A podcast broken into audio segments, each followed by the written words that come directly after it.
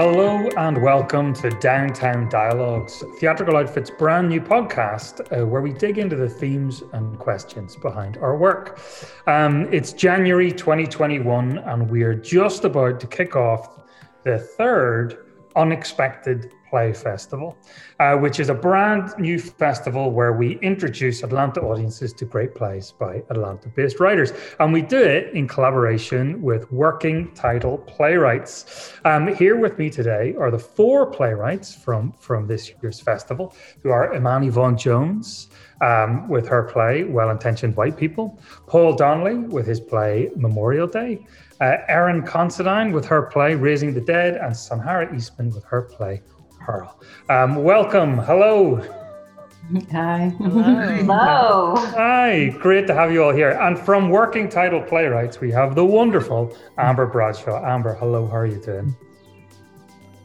Hey, Matt. Um, before we dig into the individual plays, why don't you tell us a little bit about Working Playwrights and, and the, uh, the working title and the, the work that you do? Sure, happy to. So, Working Title Playwrights is a new play incubator and a service organization. And our mission is to serve playwrights in the development of their work. Um, and so that comes in many different forms. Um, we do a lot of dramaturgy services, hiring dramaturgs. And for those who don't know what a dramaturg is, a dramaturg is a, a person who essentially is a really strong supporter of the play as the playwright is writing through it.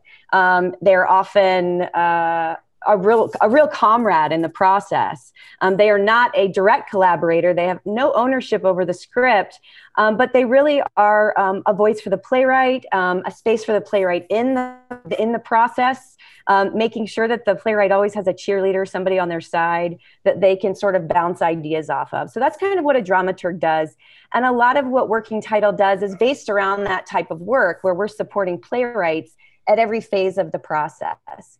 Um, and we have workshops, we have master classes, lots of different types of programs. You can check us out at workingtitleplaywrights.com if you want to learn more about us. Um, and all four of these playwrights are members of Working Title, and um, it's always a joy to work with all of them. And I'm just I'm thrilled to have you all here and um, to have you be part of the festival. Does that does that sound about right, Matt? Did I miss sound, no? That sounds that sounds great. You okay.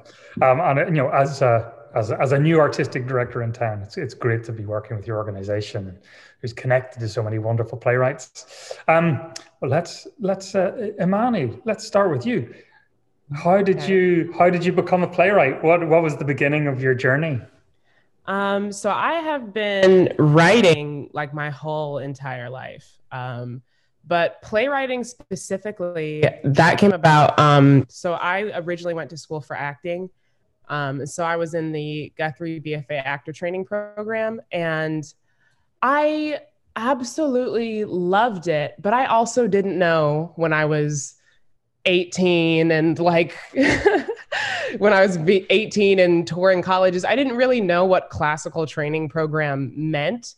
And um, after I got there, I realized that that meant old, white, and dead theater. That's what that meant. and male as well. and so um, I found myself getting a training that I didn't feel like spoke to my life and my experience and the type of work that I wanted to be in.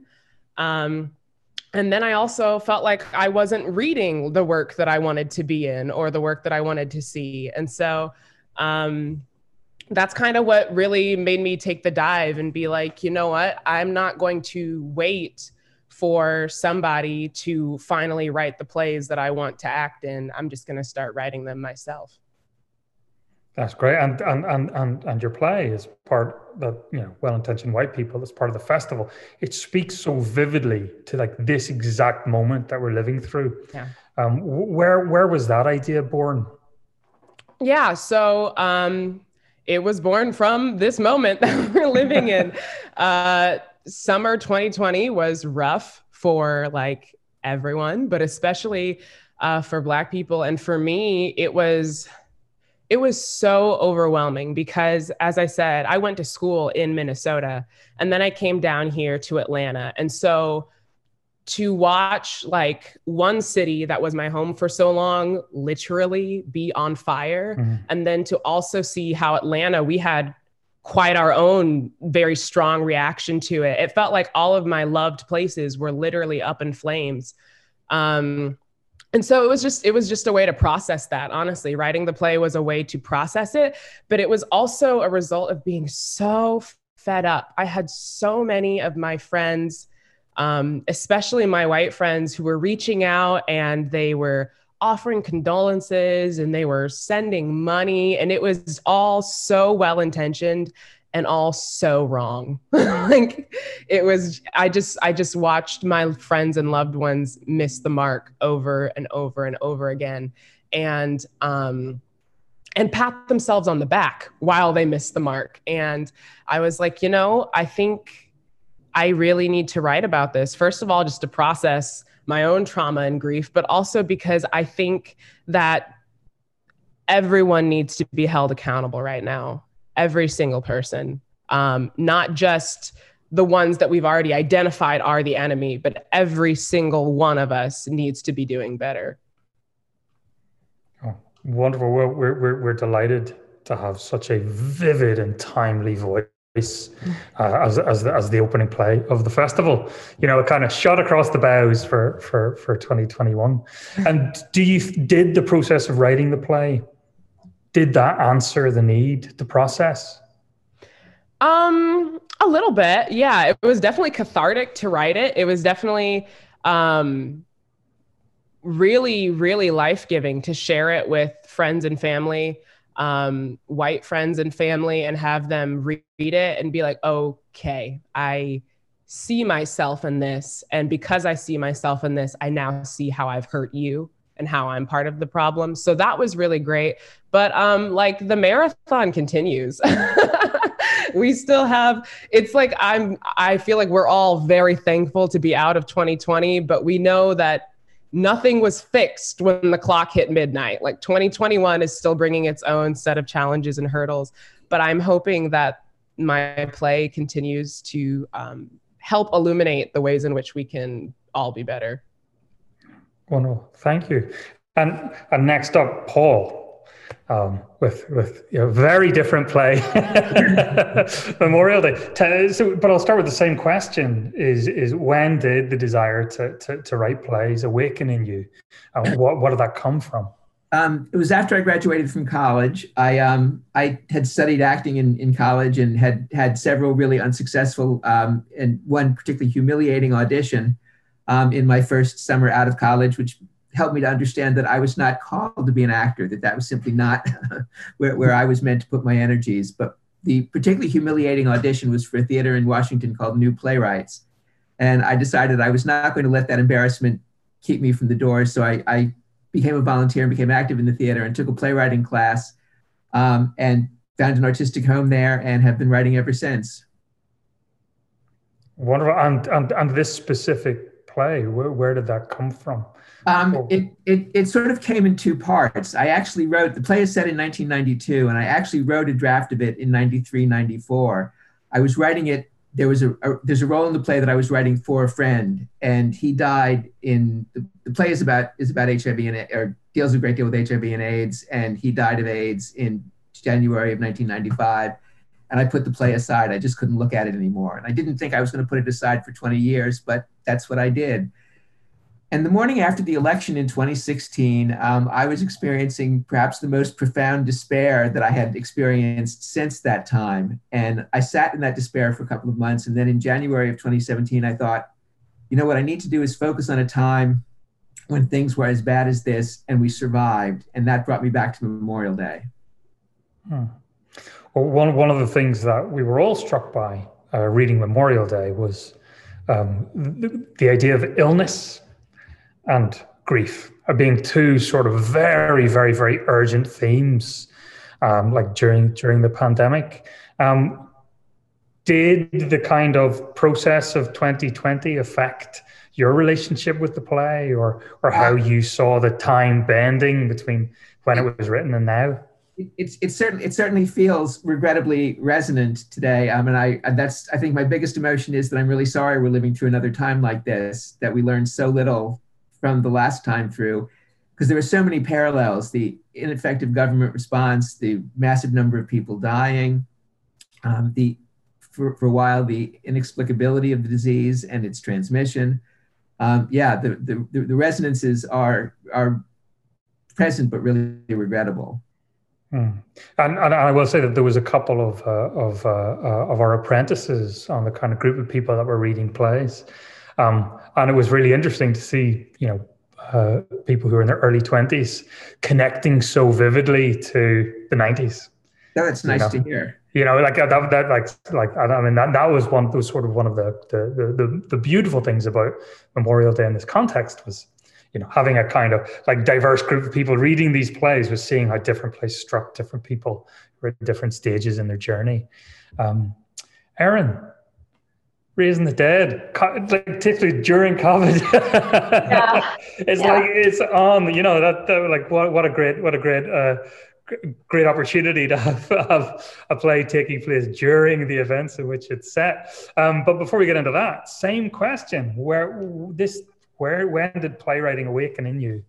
Um, um, I was actually kind of like Paul and Imani. I was an actress, and I became very very ill for a year and a half. I couldn't walk, and uh, you can only feel sorry for yourself for so long before you have to put that energy somewhere.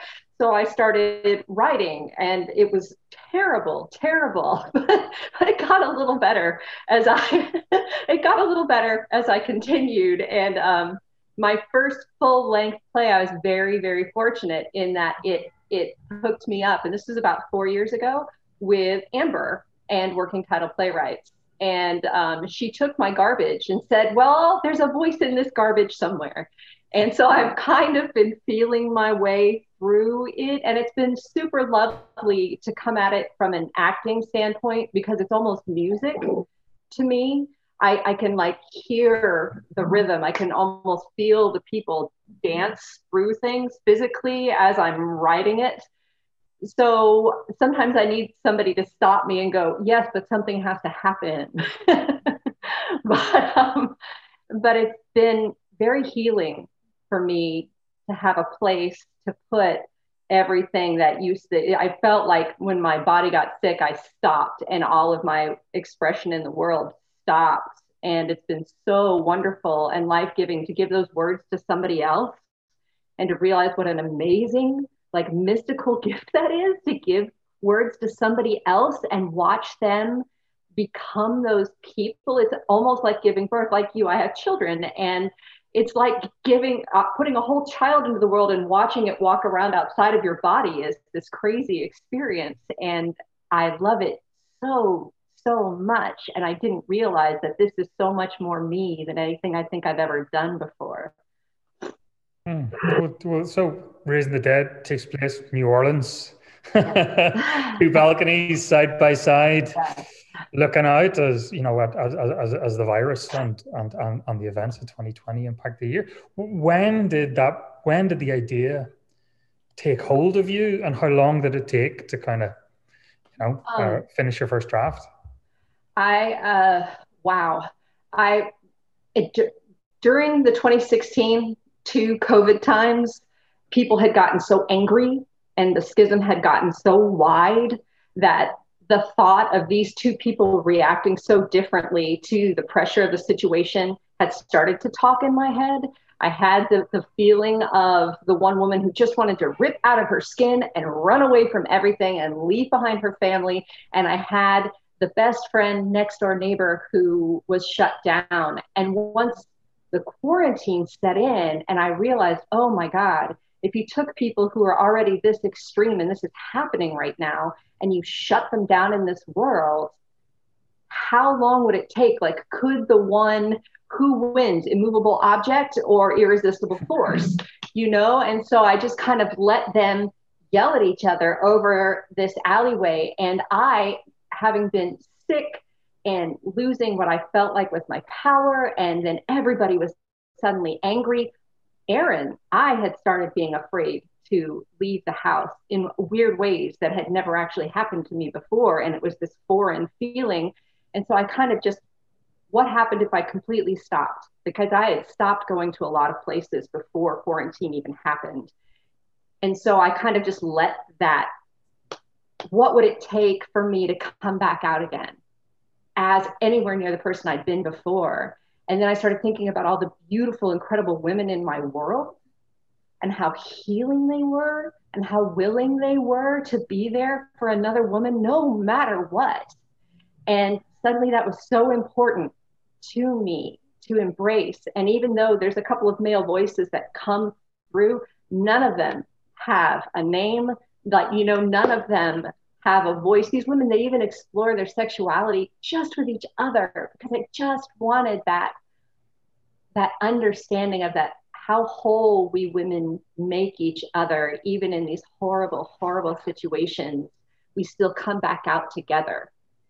Mm-hmm. So that's where it came from. I hope I'm not talking too much. No, no, not at all. No, not at all. The, we, the, we want to hear where these ideas are born because I think, you know, that, that, that creative impulse, like that there are so many people who who have the creative impulse or start the draft and it never gets out of the drawer. But all of you and some of you incredibly quickly have had this impulse and this urgency and this need to write and have delivered these these these really sort of like urgent urgent pieces. So thank you. And Sanhara, rounding out the festival, we have your your beautiful play Pearl. Uh, same question. When when did you know you were a playwright? When did it um, in you? Sure. So I grew up in New York, um, and so at a young age, I was kind of recruited to model. And so even from those experiences, like I just had so many stories that I was building up, and I'm like, what do I do with this? So even when I got older and I was still modeling, I'm like, okay, well, I feel like I can use some of this stuff, and I had one traumatic incident. I can like write about this. So I started just jotting down like in a notebook some of the things that I experienced, like while I was sitting on the train, just writing down, observing people. And that's really kind of how I started writing. It was very like on a piece of notepad with a pen. Um, and then years later, I started working in TV production. And so I got more well rounded into the arts. Then I went to grad school at NYU. And that's really where I truly honed my skills um, as a writer and, and this play in particular? Um, yeah, so this play, um, I started writing at NYU. Um, I had a professor there who was like, "Hey, I want you to write about something important, but make it a short scene." I'm like, I mean, that could be anything. I could write about something important. There's so many important things to write about. So he said something that you have a personal connection to. So I thought about this story. Um, so my great grandmother um, is biracial, and she lived in the same town with her white father um, and he never acknowledged her. And you know, we heard whispers and rumors that you know he gave her money or he gave her land and he did this for her, but he never ever acknowledged her. And there was one point when she turned 16 and she went to his house because she wasn't scared of anyone. She went to his house um, and she went and knocked on his door and she wanted to like confront him, like, you know, I'm your daughter. And the whole time that she was there, he kept her back to her. He never turned around to look at her. Um, so after that day, she never went back. Um, so I was like, okay, what can I actually make out of this? Because she never talked about it.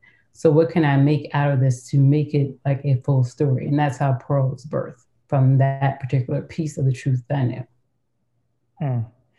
Yeah, it's, it's it's it's wonderful when you look at all the plays in context. You've got something from the beginning of the 20th century and things that are very urgent now, and yet the fault lines mm-hmm. of like people trying to overcome different forms of oppression yeah. or, or, demand some kind of visibility mm-hmm. or like demand mm-hmm. justice, which I think it means something different in all of these plays. It's, it's really, mm-hmm. it's really, it's really beautiful. Um, one scene in Pearl that really struck me is that, you know, she brings her father a cake. Yeah. pound cake. And he turns his back on her and he won't see her. But when she leaves, he eats the cake. you know, and it's just like, I remember when I was reading, I was just like, yeah. yeah. Don't eat the cake. Yeah, exactly. you didn't earn that cake. You know? I was trying to find ways to kind of like, you know, just bring them together without him still not recognizing her. And so I kind of weaved in some things that she was great at, which was cooking. She could make anything, she could bake anything. So I was like, okay, what could he have a, that's a piece of hers without really connecting with her, without speaking to her? Because he was connecting to her through the cake, but what could he do that still, you know, kind of says, I'm acknowledging you, but I'm not acknowledging you. So that's where the cake come in. mm-hmm. Wonderful. So um, I, have a, I have a question for, for you all, but I, I want Amber to, to answer it first. um, what does it mean to be an Atlanta playwright?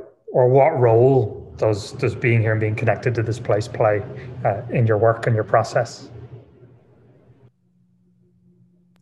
Who's starting first? Amber. Amber. Oh. Um, well, I think, you know, I think being an Atlanta playwright is a really sort of special nucleus to live in. You know, we, this is a really special place. Um, and I'm from here, so I speak rather biased, biasly about that. But um, the truth is, I think Atlanta has um, some very unique communities of people. I think people have no no clue um, what Atlanta really is, and so for me, a lot of the time, Atlanta Playwrights' role is to show everyone else what we are and who we are um, and how special it is to live here.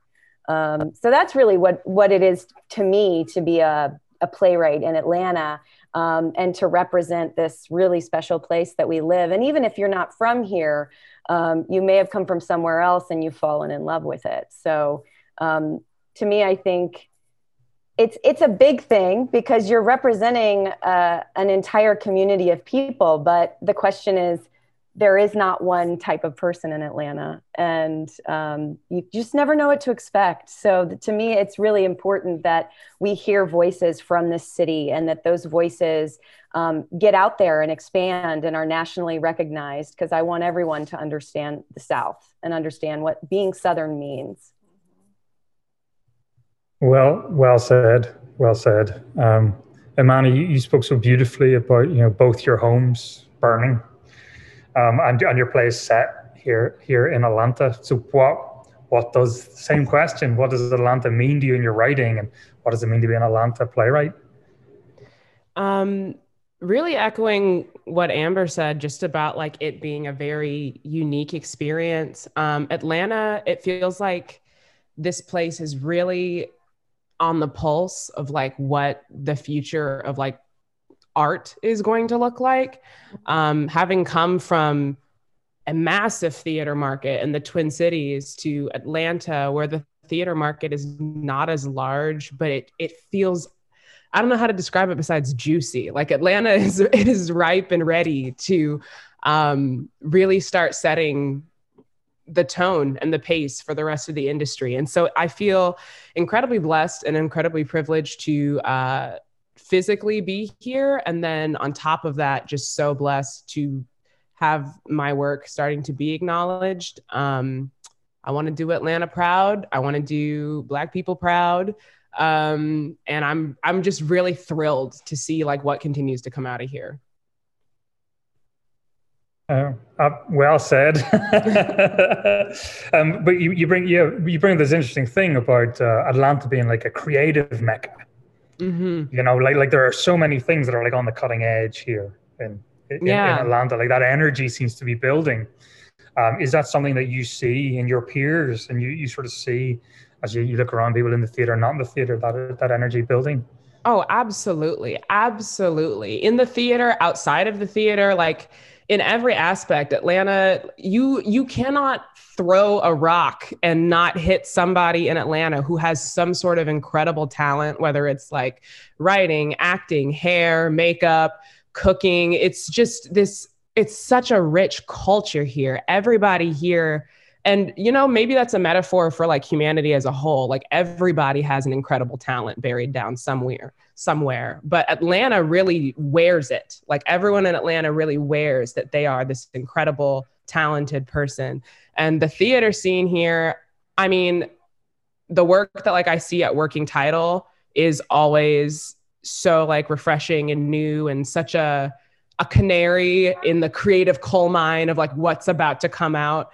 Um, I'm in a writers group with some of my friends called the Cultivators, and every single week I leave that group just with my mind blown about like the amount of talent in this group of people that like I have no idea how we came to know each other. It was randomly assembled. like there's just so much talent here and it's it is so exciting to see and it's so exciting to be a part of. Wonderful. And and Paul, I know that you spent a bit of time in my former home, Washington D.C. where I grew up. Uh, where you grew up. So how how did you come to Atlanta, and what what does this place mean to your work? I, I am the classic academic trailing spouse. I came to Atlanta because my husband took a position at Emory, um, and I followed along. Um, uh, so much of what Imani said resonates for me. That that what what is so attractive about Atlanta is the vibrancy of the larger community, and also the vibrancy of the theater community. Just the, the, the you know look look across these screens, the range of voices, um, and and the depth of talent that's that's accessible and I certainly have to say that working title playwrights is is central to my experience of Atlantan theater and central to my growth as an artist. So um, I obviously value working title playwrights um, as part of my connection to Atlanta. Wonderful. Well, I'm I'm I'm finding the same. I I, I dragged my spouse with me here, but like there's definitely like a magnetism to like what's happening in in in, in Atlanta and the way new ideas are being you know broken open. And, and i think one of the responsibilities i feel as an artistic director is to create a space for those ideas. You know it's to kind of nurture the voices and bring people together. Um, erin uh, what about you? Same question. Atlanta what does it mean for, for you and your work um, i'm an air force brat so i've moved 100000 times and i never considered myself a southern playwright or even necessarily a Southern woman, even though I've spent most of my years between these states. Uh, until I started, my work started being produced in other places. And I realized, whoa, there is such a specific cadence and musicality. And people immediately go, oh, this play is in Georgia. And they try to make the people Hicks immediately they will pick up a script and put a dialect on that thing that does not live there so i almost feel like at this point i have a responsibility as a southern playwright to be like no y'all atlanta we are this like uh, we're like the edgy neighbor kid we're the ones who we don't have as much money as new york city but we are always making something and stuff is always outside of the box because someone's like, well, I don't have any money, but I'm going to go paint it on that wall over there behind the grocery store. And then we're going to do this theater, and the theaters are shut down. Great. Okay, let's throw it on our phones. Let's put it up on Zoom. Like the speed at which stuff happens here, and the fact that we're not afraid and we are so multicultural and we are so educated. We're an educated city and we're a, a digitally literate city. And people have a tendency not to think of that when you think of Atlanta, which I almost think is to our advantage because then they don't see us coming. You know, we can kind of sneak in around the side. And um, I love that. I love everything about it. And it's turned out to be who my voice is on paper, which I also love. Wow, it resonates with me. People slapping a dialect on it. I know I've I've seen some Irish plays that uh, maybe yeah. I wish I hadn't. I bet you've seen some bad Lucky Charms versions of some beautiful writing. uh, yes, yes, I yes, yes, I have. Sanhara, this, uh, Atlanta, what? Yes, New York. Atlanta, what? So, although I'm not from here, um, I've been living here for at least 10 years now, and I consider Atlanta home. Um, and there's just so much community here, there's so much support here for artists and for playwrights. Um, and one of the places I was first directed to when I wrote my first play was Working Title Playwrights. Um, and so I received so much support from them and through the members there. Um, and I just see Atlanta as a community. Um, and for me, I'm just kind of coming full circle because again, I'm not from here, but my grandparents were from here. Um, so even my grandmother told me, she's like, "You're coming full circle because we came from here and we migrated north." So it's like you're just coming back home. So I feel like this is my home, and there's so much support here for artists, um, and there's so many circles here for us to connect and to sit down and read each other's work and provide feedback and support. Um, and I feel like you don't find that in other places. So for me, Atlanta is community and it is home. Great. Well, I mean that that that resonates as well. Uh, one of the things that uh, I, I noticed whenever whenever I you know uh, first got chosen to take over from the wonderful Tom Key of Theatrical Outfit, is whoever I would ask, uh, tell me about Atlanta, would have a different answer. and and actually, this idea that there is not one single narrative but multiple narratives, many of which have been buried or overlooked, um, like through oppressive systems or just inattention. um, and, and, that kind of richness or that, that this, the thing that play new plays offer is to, to tell those stories that have not yet been told or to like offer perspectives that have not been considered or demand that people listen to, to kind of truths that may be uncomfortable. It's like reweaving um, a new tapestry. Um, Amber, I want to give you the, the final word um, a lot of a lot of love for working title playwrights and a lot of people really really deeply valuing the welcome that they've received from, from your organization and the opportunities offered. Um, what what are what are your hopes and dreams for 2021 for atlanta playwrights? Um, you know I, I think that the main thing I, I hope that people will kind of try to keep in mind uh, during this tough time. I've had people ask me questions like, How do you maintain hope? Which makes me very sad to hear artists ask me that question. But it was a young artist and uh, just at the beginning of their career. And, um, and I said, You know what? This is a time to create, to invent, to strengthen yourself, to make yourself strong, to take care of yourself so that when we are able to see each other again and be live, we can be ready essentially right? Like what what do you want to see? Um, each playwright here has kind of talked about i mean imani especially telling stories that you haven't seen before um, things that are important to you. Uh, and that's what i want playwrights to do is if if there is a story that they think should be told and they think that they're a person to tell it that they tell it. Um, as a new play artist who who believes in lifting up uh, storytelling that is fresh and bright and resonant um, I think it's important for us to know about Shakespeare and study all that work and, and our, our classic playwrights. But in reality, I think that um, I think it would be better for us to think about new forms and um, break those structures open and not be afraid to take risks, um, which is really the goal for working title and every process that we create is how can we give playwrights the full access to telling the exact story they want to tell um, and, and not putting barriers in place that would make it harder for them to do so.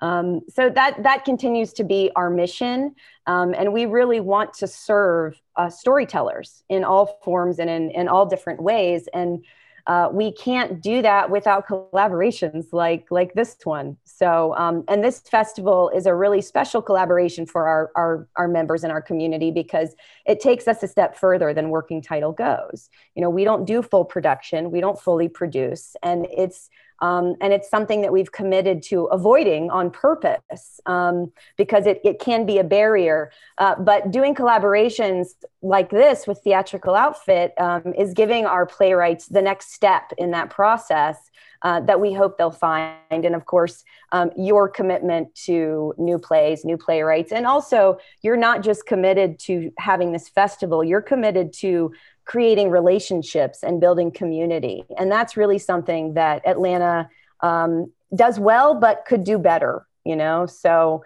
I just want to thank you too for, for your commitment to this community. Um, and thanks all of you for being amazing and writing amazing plays because it's just an honor to work with all of you.